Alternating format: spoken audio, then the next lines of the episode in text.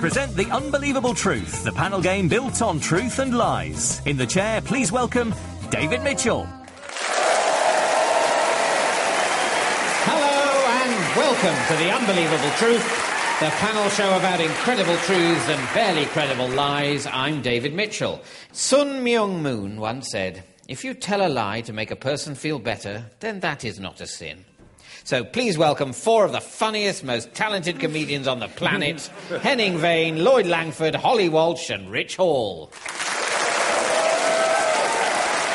The rules are as follows. Each panellist will present a short lecture that should be entirely false, save for five hidden truths which their opponent should try to identify. Points are scored by truths that go unnoticed, while other panellists can win points if they spot a truth or lose points if they mistake a lie for a truth. First up is Holly Walsh. Holly, your subject is Tom Cruise, a Hollywood actor, producer, and Scientologist whose best known films include Risky Business, Top Gun, Jerry Maguire, and the Mission Impossible franchise. Off you go, Holly. Fingers on buzzers, the rest of you. Few people have had the power to trademark their own name apart from maybe Ronald McDonald and Granny Smith. But then again, who's as famous as Tom Cruise trademark? Henning. Can you trademark Tom Cruise? Uh, you can certainly trademark names, but Tom Cruise has not been trademarked, and even if someone has trademarked a name, that doesn't stop you naming someone after him. People might have called their children Henning Wehn after you. I'm not sure I like that idea, but essentially they would need to change their name by default their surname anyway, because there's very few veins. It's like a, it's like a heroin addict desperately trying to find a vein. Holly. There literally isn't a country in the world where he's not revered as a godlike superstar. In Japan, October the 6th is National Tom Cruise Day, where children dress in nothing but shirts and socks and do the risky business dance on the paper floors of their traditional Japanese dwellings. Henning. Have they got Tom Cruise Day? They do have a Tom Cruise Day. The Japan Memorial Day Association, which designated October the 6th as Tom Cruise Day, said the star's close association with and love for Japan was behind the move. Tom Cruise has even had a missile named after him. It's impossible to speak of Tom Cruise without mentioning the word Scientology. That's not to say Tom's not excellent fun to hang out with. Cruise once asked guests, including Will Smith and Jada Pinkett Smith, to come over and play hide and seek in his mansion. They found him in the first place they looked the closet.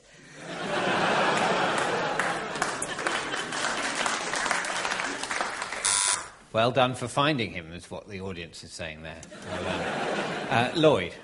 I imagine he invited Will Smith and his wife round for a game of hide and seek. Yes, he did indeed. yeah. yeah. Yes, uh, the American actress and former Scientologist Leah Remini claimed in her autobiography that Cruise asked his guests, including Will Smith and Jada Pinkett Smith, to partake in a game of hide and seek in his mansion. She writes, At first I thought he was joking, but no, he literally wanted to play hide and seek with a bunch of grown ups in what was probably close to a 7,000 square foot house on almost three full acres of secluded land. I can't play, I'm wearing Jimmy Choos, I said. Well, good, Tom said with his signature grin. So you're it then. And, and with that, he tagged me and ran to hide. He's also got an advantage because it's his house, so he knows all the best places. Yeah. And he's very small. Yeah. He could probably get in one of her shoes. Tom Cruise is a terrific romantic and loves marrying ladies so much that he's done it no fewer than four times. During his first dance with the actress Nicole Kidman, Tom insisted on breaking into his risky business dance in just his shirt and socks, while his wedding kiss with Katie Holmes lasted a whopping three minutes, again in just his shirt and socks. Lloyd. I think his wedding kiss with Katie Holmes lasted three minutes. You're absolutely right. Well done. Yes, Holmes and Cruise had supposedly planned to carry on kissing until the congregation began to yell at them to stop, but his guests were too respectful of him, and no one said anything. You'd never imagine that Tom Cruise, or Top Cat as his security call him, might be just a little bit paranoid about his height. When he's standing up, Tom Cruise is as tall as the wingspan of a fruit bat or the world's largest gherkin or the average North American male lying down. His first wife cited his refusal to let her wear heels, stilts, or stand on tiptoe in her divorce proceedings.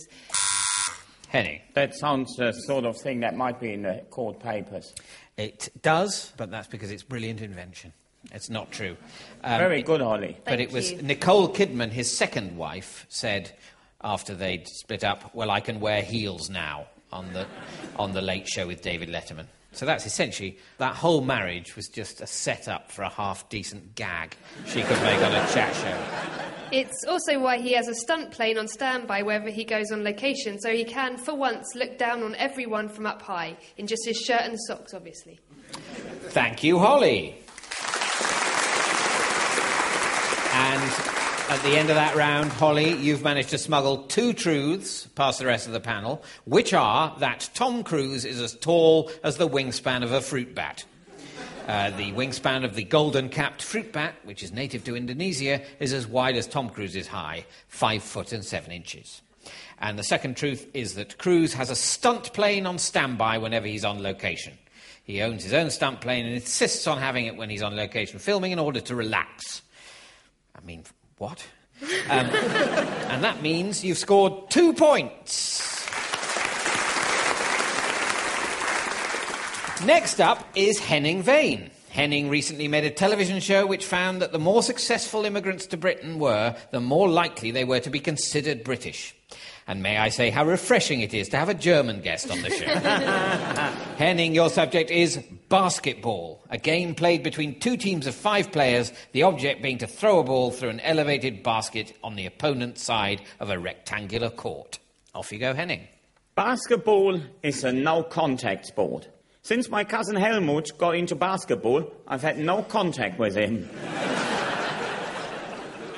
but seriously, you're not allowed to touch your opponents in basketball, even though it was originally referred to as indoor rugby. Basketball, along with football, cricket, rugby league and union, Formula One, water polo, synchronized diving, and all other sports, was invented by Jesus. as, a, as a job lot when he realized it was the sixth day of creation and he only created three sports. And those were crazy golf, stock car racing with caravans, and wolf's ball. Lloyd. Wa- Was basketball originally called indoor rugby? Yes, it was. Um, yes, um, Canadian Dr. James Naismith actually invented basketball as an alternative to the rough and tumble of indoor rugby. However, in the early days of the sport, there were few rules, especially the no contact and no running with the ball ones. And so, despite the inventor's best efforts, the game was widely viewed as a form of indoor rugby until more rules were added later. Basketball is a bunch of sweaty men squabbling around a couple of 12 foot poles, much as you'll find in one of Britain's rougher lap dancing clubs. Which is also no contact sport, or so I've heard. Anyway, anyway, back to Jesus. Despite, despite being only three foot tall, as was the norm at the time, he was really good at basketball. Jesus was the king of the last gasp win and used to get really fed up of sports writers saying he had come back from the dead. Uh, in the final quarter. In, in, in the Inter Galilee final in 25 AD, his team, the Bethlehem Baskets, literally smashed the opposition, the Levant Lepers. However, his tendency to turn all the players' electrolyte drinks into wine eventually took its toll on his teammates. But their local rivals Maccabi Tel Aviv are still going strong, having won six European titles without even being in Europe. Rich. Uh, that's true. Maccabi Tel Aviv has won a lot of titles in European League. You're absolutely right. Yes. Yes, the Maccabi Tel Aviv are an Israeli basketball team, as well as their six European titles. They've also been runner-up nine times in the Euro League. It took almost 2,000 years for the game to reach the shores of America. In fact, it took 28 years of playing the game. before anyone suggested cutting the bottom out of the basket so everyone could get their ball back. Up until then, all games ended in a 1 0 win. Lloyd. I'm thinking maybe it took them a while to cut the bottoms out of the baskets and they used some sort of stick to pop the ball out. You're absolutely right, yes. Yes, ori- originally basketball was played with peach baskets mounted on top of a wooden pole, and someone had to climb a ladder to retrieve the ball after every successful shot. After a while, people began to cut small holes in the bottom of the basket so a stick could be used to pop the ball out from underneath. The idea to mount the basket on a backboard only came about as a means of preventing supporters watching the game on a balcony from swatting away potential scores by the opposition. And yes, it took 28 years before they fully cut the bottom out of the basket. What makes basketball different from any other sport is that absolutely nothing happens in the middle of the court. At the Milwaukee State University final in 1968, the middle of the court was double booked with a jumble sale. Uh, it didn't even affect play. Basketball is the third most popular sport worldwide. It's not just popular with human beings either. Scientists in Helsinki were lucky enough to witness a basketball match between two teams of rats. Fancy that. Unfortunately, because rats, like mice, urinate constantly, they violate the no liquid on the playing surface rule. And for this reason, they are not allowed to play in the NBA. Rich. I'm willing to believe that uh, two teams of rats conducted a basketball game. You're absolutely right, they did. In, Because, yes, in 1995, Finnish researchers demonstrated the success of their animal conditioning experiments by arranging a basketball match between two teams of rats at the Finnish Science Centre in Helsinki. And they still host regular matches lasting approximately 10 minutes each. Oh, I would love to have seen some gerbil cheerleaders. And they're not even really playing. I mean, I watched the footage. It's like they're not even using their hands. they haven't got any. So. Uh, and they have absolutely no tactical awareness. There you go, Holly. It's, it's really not worth seeing. well, it's good to see once, but I wouldn't go every week. That's what the people here are thinking. And I'll tell you what, they're right. uh, yeah, so the Reds, they're not allowed to play in the NBA because of their constantly. That's true. Well, we already had that. I'll just recap where we was. No, but rats aren't allowed to play in the NBA. No, no, to be fair on Henning, Why? what Why he be said fair? was, Why be fair on unfortunately, why be fair on Henning? Yeah. Because that's what we decided at the end of the war. that we just, you've got to. that two, two wrongs don't make a right. Europe had to rebuild. It was supposed to be about togetherness. Um, but no, what Henning said was because rats, like mice, urinate constantly, they violate the no liquid on the playing surface rule, and that's why they're not allowed to play in the NBA. Well, that is one of the reasons. It is not. It's, it is, because it violates the no liquid on the Yeah, court. but they don't. Rats don't urinate constantly. Henning. Yeah, I'll give you another reason why they're not allowed. Because they're a bit too small anyway. Exactly, they're a bit Another too reason. small. Another reason. Well, What, you're, you're playing into my hands. I don't hear a buzz. Holly, One of the reasons why rats can't play in the NBA is because they're too small. accepted. Thank you. Yes, you can have a point. That wasn't one of the truths What? Henning was given, but there is no doubt. There is is no doubt, untrue, Henning. There is because no that- doubt, Henning. There is no doubt that one of the reasons that rats are not permitted to play in the NBA is that they're a bit too small. I think the NBA would open itself to court cases if they were discriminate on height grounds.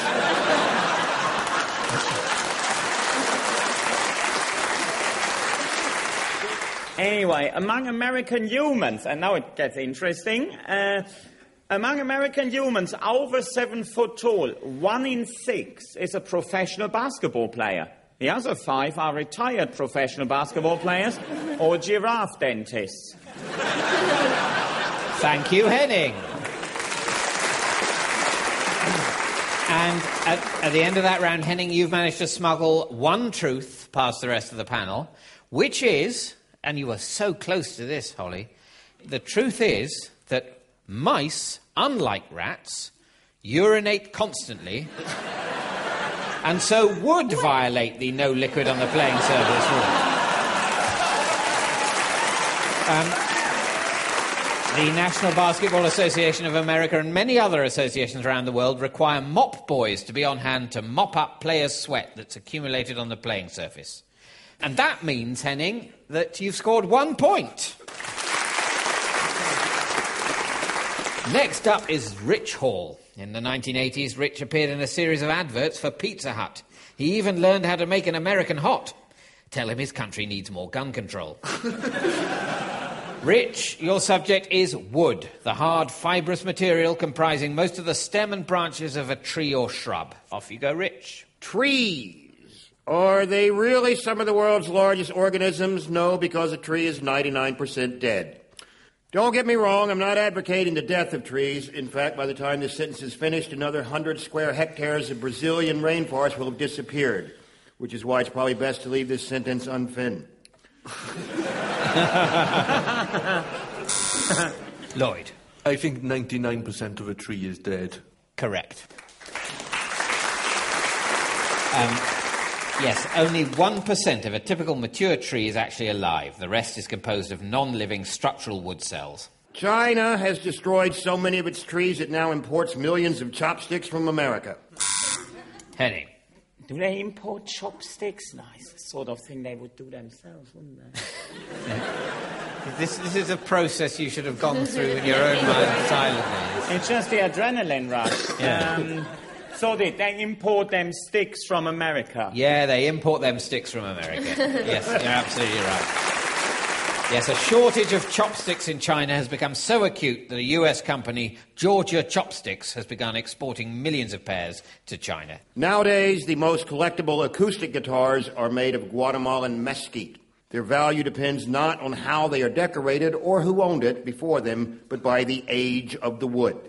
What makes a 1998 limited edition Joan Baez 045 Martin guitar collectible is, if you look under the soundboard, you will see the inscription, Too bad you're a communist, scrawled on the wood.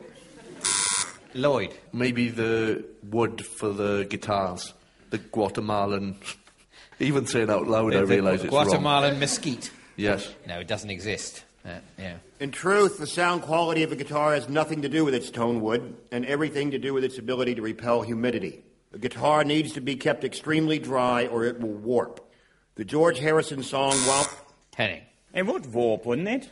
If you chuck it in the water? Uh, well, I, I wouldn't say the only alternative to keeping something extremely dry is chucking it in the water. Um, no, too, too much and too little humidity both affect the sound quality and tone of a guitar, but you don't have to keep it extremely dry. The George Harrison song, While My Guitar Gently Weeps, is about an overhumidified guitar. However, since the implementation of the International Exotic Wood Trade Act of 1976, if you are caught transporting a Guatemalan mesquite guitar between, say, Guatemala and America, your guitar will be confiscated and eventually incinerated. Henning. Well, there must be some sort of wood treaty that would forbid exporting certain trees. So that thing from 1976, does that exist? I'm very grateful to you, Henning, for buzzing in on that because as Rich read it out, I worried I'd rather spoil the chances of people believing that fact by already telling you that Guatemalan mesquite didn't exist as No, a wood. I didn't so say that the fact that you're now willing exist. to you're willing to believe I'm there's been some sort of agreement exists. It's very unusual for there to be an agreement about the export of a fictional wood.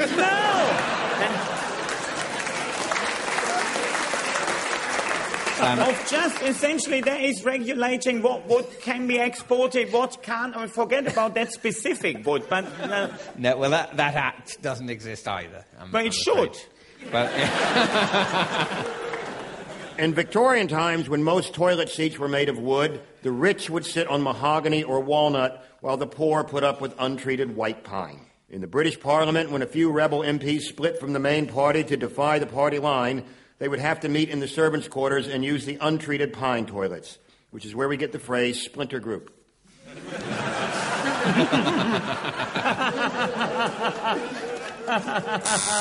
Holly. Posh people use mahogany. That's absolutely true. That is true, yes. Um, In, um, in Victorian times, the rich would sit on mahogany or walnut while the poor put up with untreated white pine. The use of wood in any furniture, including loo seats in the Victorian era, was class based, with dark woods being the preserve of the middle and upper classes, and cheap, untreated pale pine being used by the masses. At one time in California, before wooden coins were introduced as the national currency, animal parts such as woodpecker scalps were used as money. One woodpecker scalp was equal to five skunk tails, known as cents. A hundred cents made one deer head, or buck. And this was later replaced by the less decorative duck's beak, or dollar bill. Thank you, Rich. And at the end of that round, Rich, you've managed to smuggle two truths past the rest of the panel, which are that what makes a 1998 limited edition Joan Baez 045 Martin guitar collectible is that if you look under the soundboard, you'll see the inscription, Too bad you're a communist, scrawled on the wood.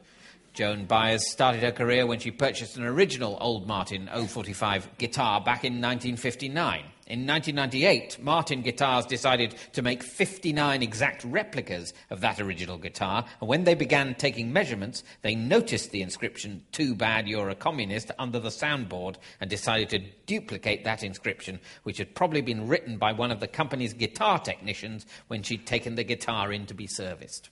So it's essentially they've replicated a little scribbled note of abuse that someone servicing her guitar put in. And the second truth is that animal parts such as woodpecker scalps were used as money. The Yurok people, who lived in what is now northwestern California, once used woodpecker scalps as currency. And that means, Rich, you've scored two points. Next up, it's the thinking man's Rod Gilbert, Lloyd Langford.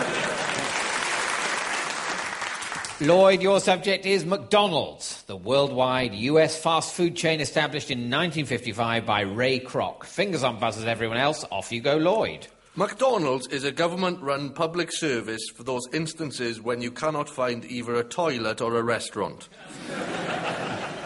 McDonald's is the world's largest distributor of guilt, litter, heart attacks, and toys. No two countries with a McDonald's have ever gone to war with each other. Due to an ancient curse, the opposite is true of Greggs.